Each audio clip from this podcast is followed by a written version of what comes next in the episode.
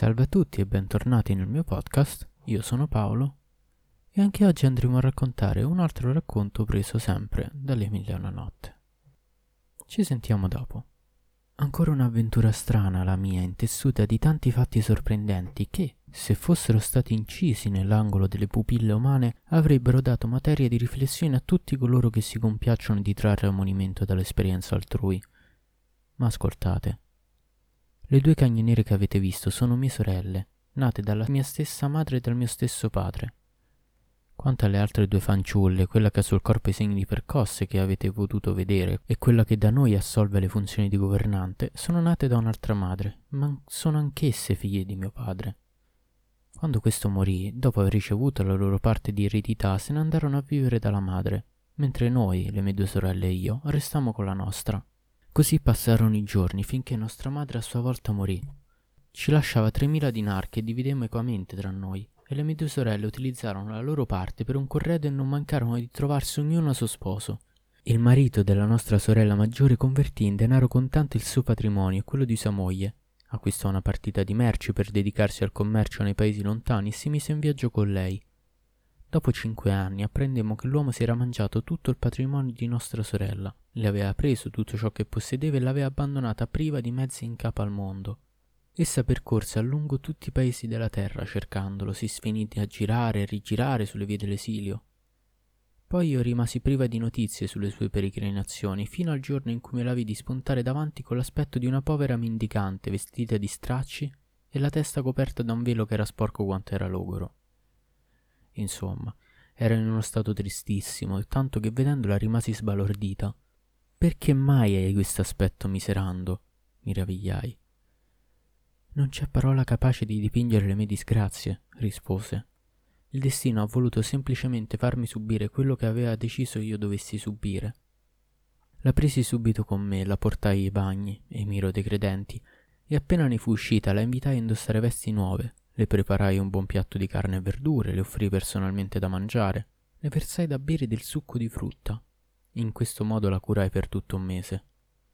Sorella mia, le dicevo, tu sei la maggiore di noi tre, quindi sostituisci la nostra defunta madre.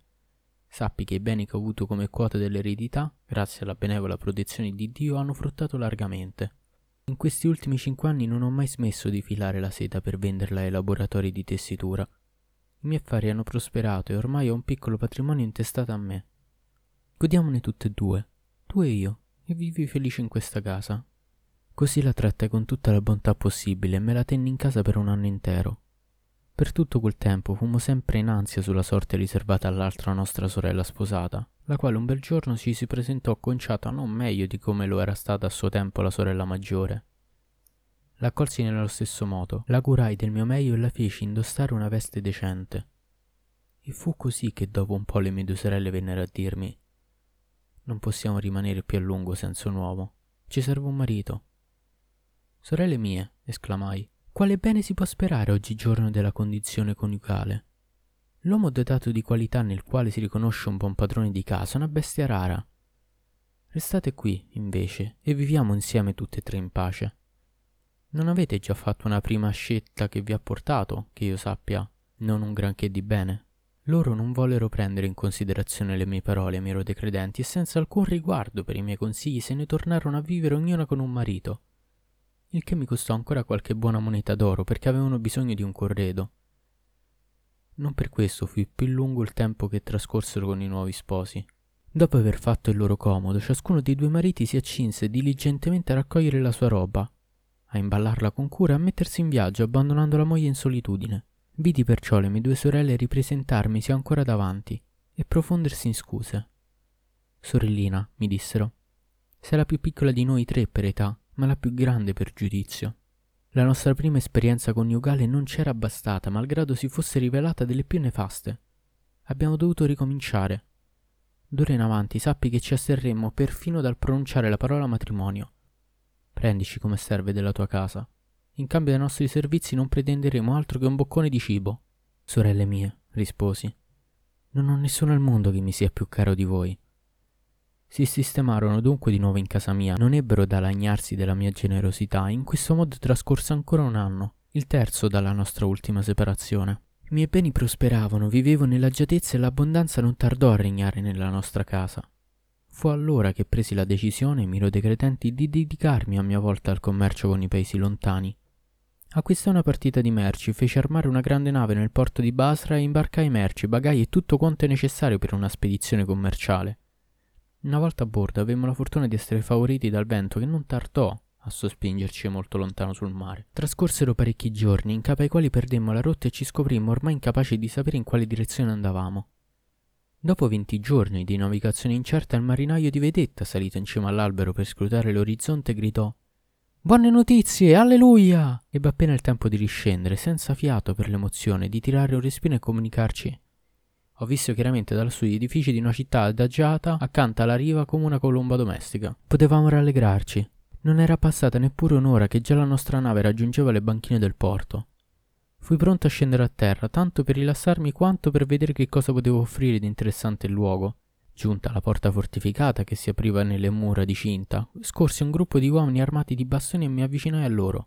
Quando mi accorsi che si trattava di esseri umani trasformati in pietra per effetto di una misteriosa maledizione, spingendo oltre la mia esplorazione nella città i soli abitanti che riuscii a scoprirvi nelle botteghe come per le strade furono delle statue.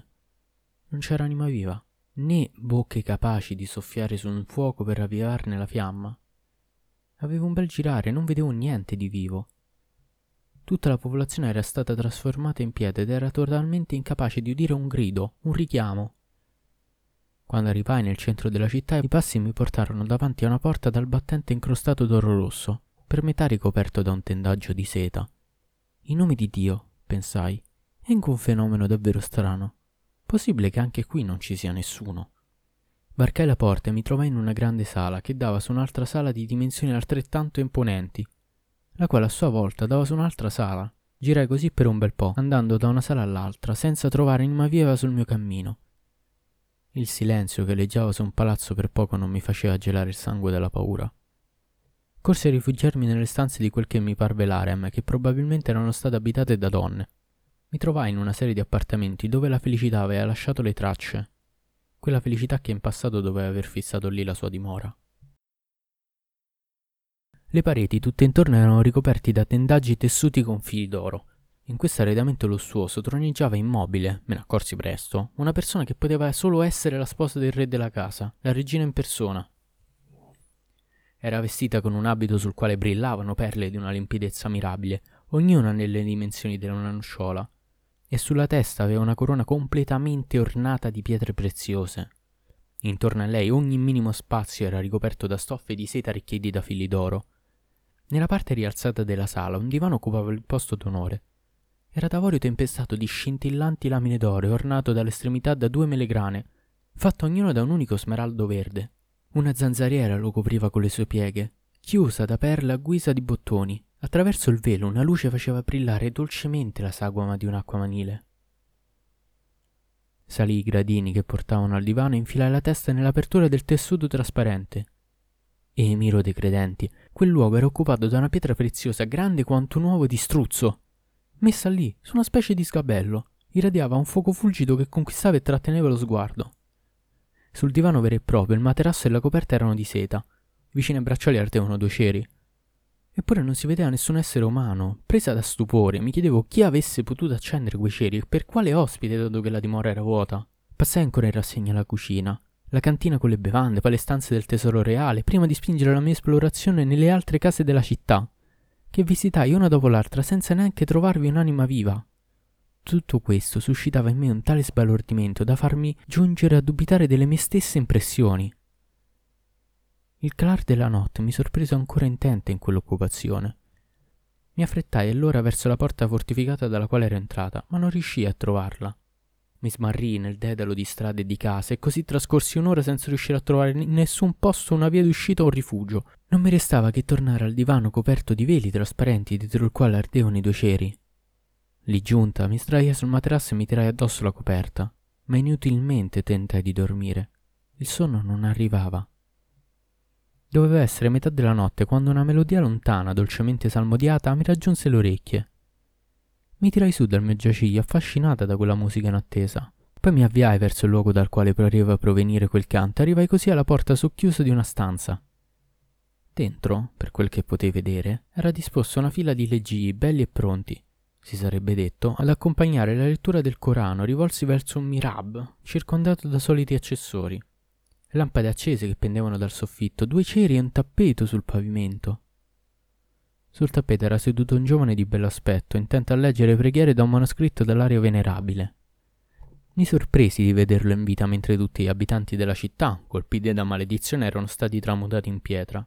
Il personaggio che avevo davanti pareva godere di ottima salute, cosa che non riuscivo a spiegarmi e che mi parve sin dal primo momento assolutamente straordinaria. Sospingendo la porta, entrai nell'oratorio, salutai lo sconosciuto e gli dissi: Siano resi lodi a Dio che mi ha concesso il favore di incontrarti. Ecco finalmente l'occasione per liberarci tutti, i miei amici passeggeri sulla nave e me stessa. Così potremo tornarcene sani e salvi dalle nostre famiglie. Per il valore delle parole sacre che stai salmodiando, onorevole giovane, non rifiutare di rispondere alle mie domande. L'adolescente mi guardò sorridendo e rispose Spiegami prima di tutto, serva di Dio l'Altissimo, come sei arrivata in questi luoghi. E poi ti racconterò con tutti i particolari che cosa è accaduto alla mia persona e a tutti gli abitanti di questa città, che tu hai visto colpiti da maledizione mentre io stesso sono qui, illeso. Lo misi al corrente della nostra storia, riferendogli come la nostra nave avesse smarrito la rotta e fosse andata alla deriva per venti giorni. Poi a mia volta lo interrogai. Tocca a te adesso mettermi al corrente della disgrazia che ha colpito la città e i suoi abitanti. Abbi un po' di pazienza, sorellina, mi rispose. Ti racconterò tutto. Arrotolò la pergamena, la ripose nel posto che le era destinato sopra un alto scaffale e mi fece sedere accanto a sé. Osservai il suo viso che splendeva come un bel chiaro di luna. Ecco un giovane dotato di tutte le qualità che si possono desiderare, avevo finalmente motivo di pensare. Sì, era proprio lui il poeta che aveva così descritto, L'astrologo nella sua notte si è postato e la figura di un giovane dalla bellezza perfetta ha brillato un tratto sotto il lucente chiaro di luna. Fuggiti sono i dolori come al sorgere radioso del sole, lasciando perplessa la luna. L'astro del giorno era in anticipo. Voleva forse già metterla in fuga? Dio l'Altissimo l'aveva ammantato di una veste di bellezza che la peluria della gota ravvivava ancora di più ornandolo di fascino e di perfezione. Insomma, quale lo canta in questi versi un altro poeta. Il giuramento che mi lega l'ho prestato per l'ebbrezza che mi suscita in me il battere della sua palpebra, per la curva dei suoi fianchi, per le frecce stregate che mi lancia. Sì, l'ho giurato per la dolcezza dei suoi fianchi, per i suoi sguardi che feriscono come sciabola affilata, per la luce di quella ciocca sulla sua fronte, per l'ombra nera dei suoi capelli, per quelle sopracciglia che vetano il sonno ai miei occhi, che mi hanno assalito e vinto, e che per sempre mi hanno assoggettato ai suoi ordini e alla sua legge. Per quei riccioli archi le cui frecce scoccate a partire dalle tempie portano morta gli amanti sotto forma di una sentenza d'esilio. Per le rose delle sue gote, per il mirto peluria delle sue tempie, per il corallo rosso del suo sorriso, per le perle che gli scintillano tra le labbra, per il profumo del suo alito, per l'acqua deliziosa che la sua saliva, frammista a miele, ha fatto scorrere per me, inebriante quanto il vino, per la delicatezza del suo collo, per il tenero ramoscello della sua vita, piedistallo del suo seno amato, per la dolce compattezza delle natiche, ora frementi, ora immobili, per il delicato disegno dei suoi fianchi, per la seta del suo tatto, per la vivacità dei suoi gesti, per tutte le bellezze nascoste che ha in sé, per le sue mani generose, per la sincerità del suo linguaggio, per la nascita illustre il potere implacabile. Il muschio, Solo lo conoscono quanti hanno aspirato l'odore segreto del mio amato, profumo delizioso tra tutti suave. Così è il sole che osa in sua assenza brillare, così la falce di luna, frammento della sua unghia adorabile. Lo guardai, Emiro dei credenti, e la sua sola vista mi destinò alla morte, perché una sola occhiata fu sufficiente ad accendere il tormento della passione. Sentendo che il mio cuore si attaccava a lui, dissi: Signore, o tu amato dal mio cuore, Raccontami che cosa è successo in questa città in cui abiti. Devi sapere, serva di Dio, mi confidò lui allora, che questa città apparteneva a mio padre, il quale è diventato la pietra nera che forse hai visto visitando questo palazzo maledetto. Quanto alla regina mia madre, devi averla scoperta nello stesso stato aprendo la tenda leggera che protegge la sua solitudine. Il re mio padre regnava dunque su questa città e su tutti i suoi abitanti, tutti appartenenti alla religione dei magi, adoratori del fuoco. Sì, Trascurando il culto dovuto al re onnipotente, essi si prosternavano davanti al fuoco soltanto e non avevano occhi che per lui. Io personalmente, figlio di un padre che mi considerò sempre come un dono di Dio, crescevo circondato da grazie che non vennero mai a cessare finché durò la mia infanzia. Quando fu in età una vecchia che era da noi al palazzo mi insegnò in segreto il Corano, ripetendomi senza tregua. Non si deve adorare altri che Dio l'Altissimo. Teni a mente questa lezione che veniva dalla sua bocca, come gli altri precetti dell'Islam, e tutta l'insaputo della mia famiglia. Ma ecco che un giorno si fece sentire sulla città un grido terribile. Una voce diceva Abitanti di questo paese, abbandonate il culto del fuoco, adorate soltanto Dio, Signore della misericordia. Nessuno diede retta a quell'avvertimento. Altre due volte nel corso dei due anni successivi la stessa voce lanciò lo stesso richiamo, inutilmente. Essendo in tal modo trascorsi tre anni, la città assunse un tratto l'aspetto che tu puoi vedere oggi. Io solo sfuggii a questa disgrazia, e da allora passo la maggior parte del mio tempo seduto dove tu mi vedi, intento solo ad adorare Dio l'Altissimo. Devo però riconoscere che la mia pazienza, insidiata dalla solitudine, è giunta al limite. Perché, come hai potuto vedere, non ho nessuno con me che possa tenermi piacevolmente compagnia. Risposi a quelle parole già sapendo il mio cuore prigioniero che la mia anima accettava la tirannia del suo potere assoluto. Alzati e accompagnami fino alla città di Baghdad, dove colei che adesso ti sta dinanzi come tuo ancella è nota come persona onorevole in mezzo ai suoi e comanda su un gran numero di domestici e di schiavi. Devi infatti sapere che possiede alcuni beni e una ditta commerciale che ho in parte investito nel carico di una nave, che ora è all'ancora alle porte della città. Ci siamo smarriti sull'oceano e Dio ci ha portato verso di te, concedendomi così il favore di fare la conoscenza, nella tua persona, di un giovane nel fiore degli anni. Sappi, Emiro dei credenti, che non la smisi di parlargli fin in questo modo finché non ebbe accettato la mia proposta. Alla fine acconsentì a dirmi di sì, e io passai la notte distesa ai suoi piedi, non riuscendo quasi a credere alla mia felicità.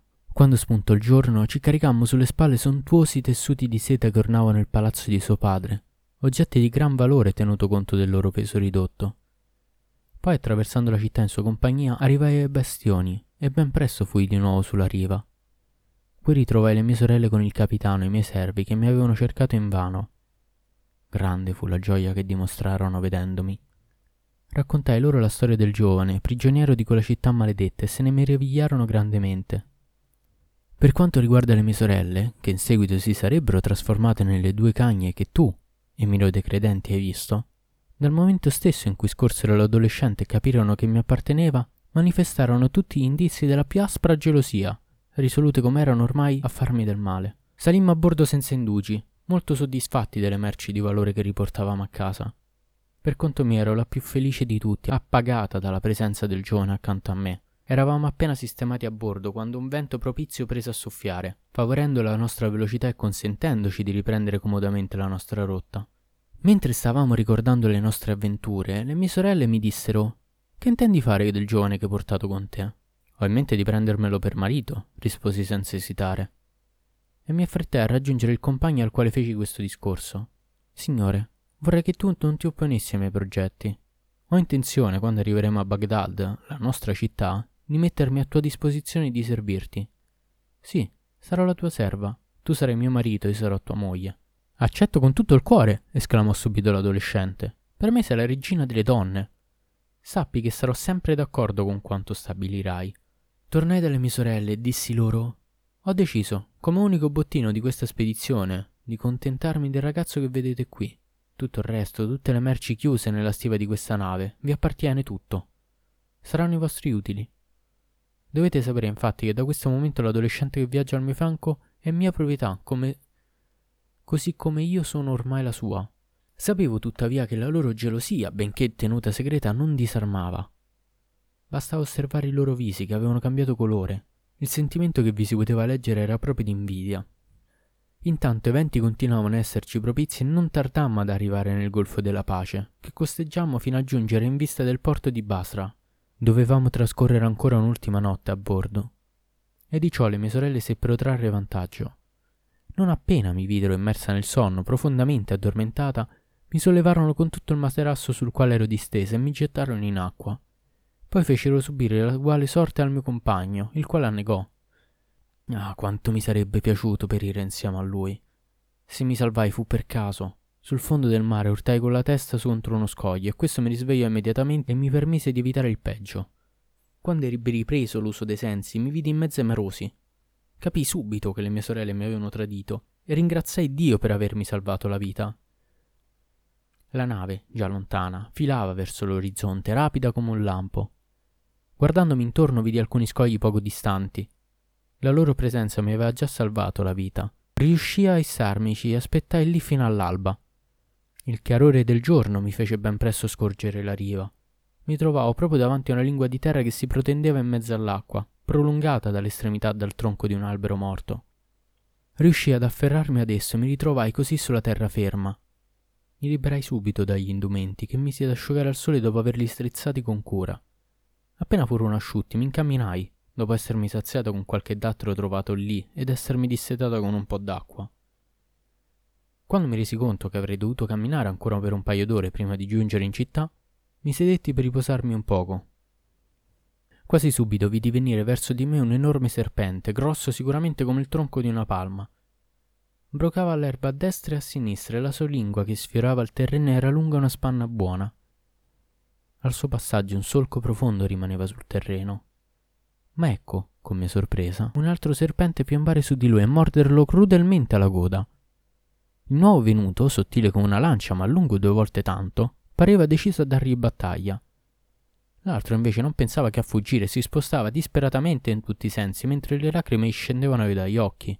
Impietosita per la vittima, Emiro dei Credenti raccolse una grossa pietra ai miei piedi, implorando nello stesso tempo l'aiuto di Dio, schiacciai con quella l'assalitore, che rimase ucciso sul colpo. L'altro a questo punto spiegò duali e si involò nell'aere, tanto in alto da scomparire presto al mio sguardo. Mi sdraiai un attimo per riprendermi dalle emozioni, ma la stanchezza, dopo avermi reso sonnolenta, mi vinse e mi addormentai. Quando mi risvegliai trovai una schiava mora seduta accanto a me, intenta a massaggiarmi i piedi. Mi posi a sedere e subito dopo mi mise in piedi. Chi sei, sorella? chiesi stupita. Come dimentichi in fretta, rispose lei. Sono quella che tu hai beneficato, quella a cui hai fatto un favore che merita riconoscenza. Sì, sono il serpente che hai visto qui poco fa. Con l'aiuto di Dio l'Altissimo mi hai salvato dalla morte uccidendo il mio nemico. Io sono tornata qui solo per darti la ricompensa che meriti. Devi sapere infatti che ho raggiunto la tua nave e ho dato ordine ai miei servitori di farla affondare. Ma sta tranquilla, tutte le merci che erano a bordo sono già a casa tua, al sicuro. Sappi anche che non ignoro niente del comportamento delle sue sorelle nei tuoi confronti.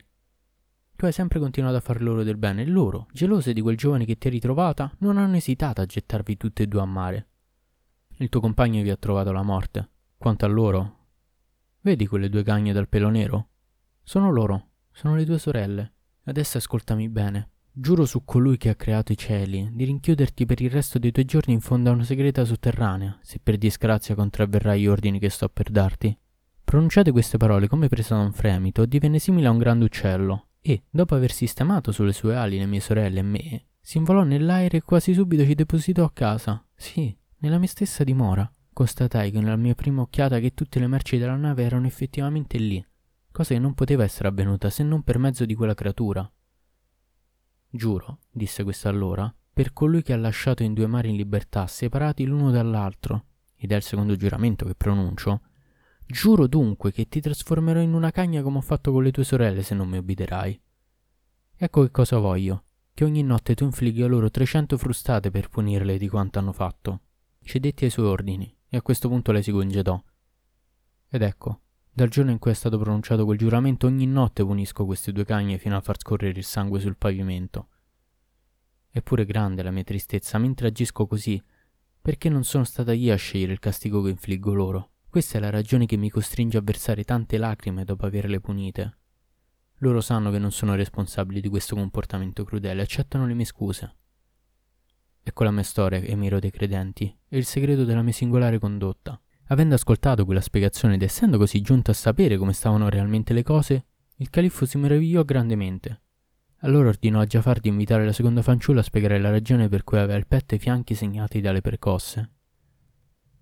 Così questa prese la parola. Ascolta la mia storia, miro dei credenti. E con ciò concludiamo qui l'episodio e niente.